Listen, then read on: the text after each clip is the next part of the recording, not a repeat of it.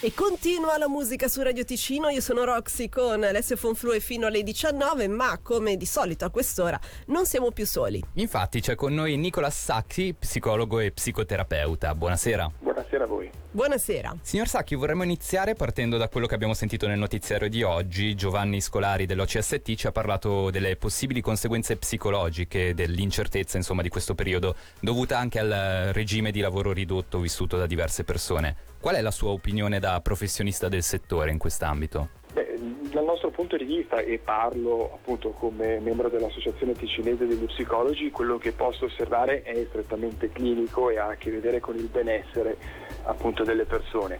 Noi ci siamo trovati nei mesi cosiddetti di lockdown o se vogliamo di quarantena molto costretti nelle nostre abitudini, eh, chiaramente abbiamo subito alcune chiusure, molti di noi non hanno potuto eh, continuare le proprie attività lavorative così come anche le proprie routine, quindi parlo anche dei bambini e dei ragazzi.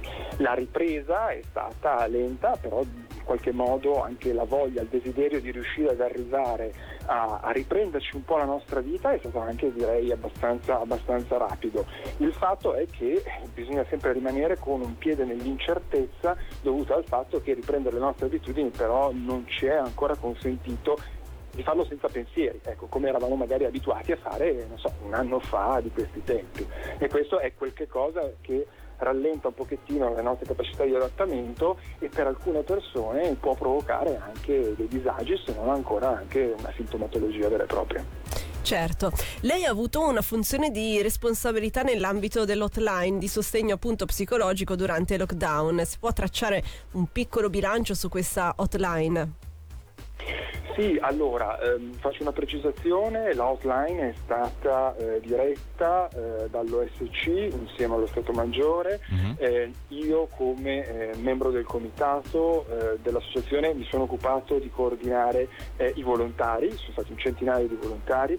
Ehm, L'esperienza dell'outline è stata secondo me eh, molto, molto, importante perché ha dato la possibilità alla cittadinanza, così come anche ai professionisti della salute eh, di avere una valvola di sfogo assolutamente anonima, una valvola di sfogo anche per porre delle domande in cui non si sapeva, si sapeva già la risposta probabilmente, sì. ma, ma di fatto è la possibilità di confrontarsi con persone che sono pieno titolo degli esperti o comunque hanno questa funzione nell'accogliere le domande e il malessere degli individui. E eh quindi c'è stata una. cioè ci sono state tante chiamate comunque anche solo per eh, chiacchierare, per fare delle domande, come diceva lei, alle quali magari si sa già una risposta. Ci sono state chiamate eh, dove si sa già la risposta, nel senso che si sa che l'incertezza si sarebbe protratta mm. ancora per del tempo, che non ci sarebbe stata la cura immediata, ci sono state delle chiamate anche dettate dalla solitudine, sì. eh, ci sono anche state delle vere e proprie chiamate che possiamo definire appellative per quanto riguarda l'instradamento su un percorso clinico, quindi alcune persone da lì hanno fatto un primo passo per cominciare a prendersi cura di un benessere che probabilmente già vacillava, ma non, non c'era la possibilità di accorgersene immersi nei ritmi magari delle nostre quotidianità, ma che in un momento così di stallo hanno potuto cominciare responsabilmente a prendersi a carico e quindi iniziare anche dei veri e propri percorsi terapeutici. Sì, volevamo chiedere anche se l'hotline è ancora attiva. Allora, diciamo che la parte di sostegno psicologico è stata attiva fino alla fine di giugno, uh-huh. evidentemente ehm, l'offline cantonale è ancora attiva per tutte le altre domande, eh, come associazione degli psicologi c'è comunque la possibilità di chiamarci o di visitare il nostro sito dove si viene assolutamente instradati sul professionista che può essere più, eh, che può fare il caso per esempio per un motivo geografico, perché vive vicino alla persona che chiama, piuttosto per un certo tipo di formazione un certo tipo di bisogno. E per la sua esperienza, che impatto ha avuto questo periodo su persone che stavano già seguendo un percorso terapeutico? Allora, su chi eh, seguiva già un percorso terapeutico possiamo dire che ha sicuramente arricchito la possibilità di conoscersi, nel senso che la persona si è eh, trovata in una condizione del tutto nuova, così come anche i terapeuti evidentemente, e ha dovuto tirare fuori altre sfaccettature della propria personalità e andare oltre magari a certe impasse che già viveva, tirando fuori da sé altre risorse.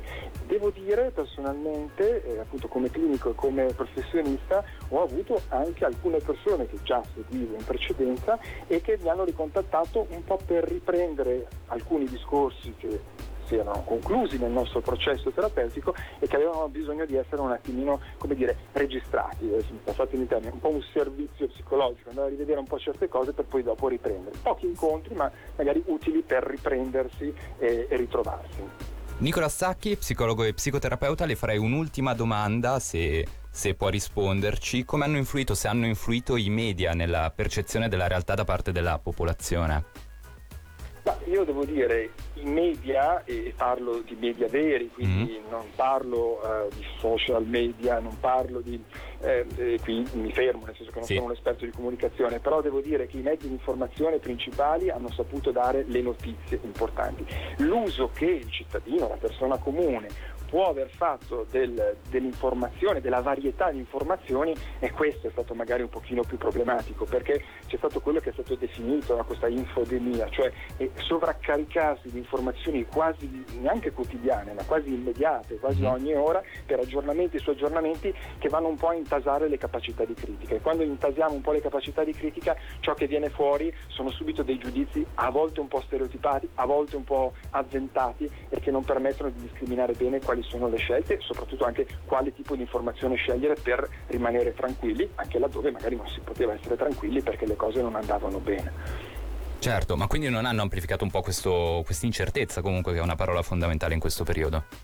L'amplificazione dell'incertezza è data dal fatto che nessuno potesse dare una risposta, né i mm. media neanche l'apparato medicale, quindi ci ha fatto vedere come società siamo sicuramente avanzati tecnologicamente dal punto di vista sanitario, ma purtroppo non esiste mai la chiave definitiva. Siamo molto ben abituati ad avere delle risposte eh, compatte, sintetiche e soprattutto funzionali la pandemia ci ha dimostrato che ci sono anche molte cose sulle quali dobbiamo imparare e anche una scienza raffinata come quella medicale purtroppo non poteva dare delle risposte. Di conseguenza anche tutto dire, l'entourage mediatico che ha dovuto e ha potuto informare bene la cittadinanza non poteva dare subito le risposte, ma creare una forma di dibattito e poi il cittadino lì aveva il compito e la necessità di creare uno spirito critico. Avete sentito Nicola Sacchi, psicologo e psicoterapeuta, che ringraziamo tantissimo per la disponibilità e anche per queste delucidazioni, insomma, su un tema Grazie così complesso.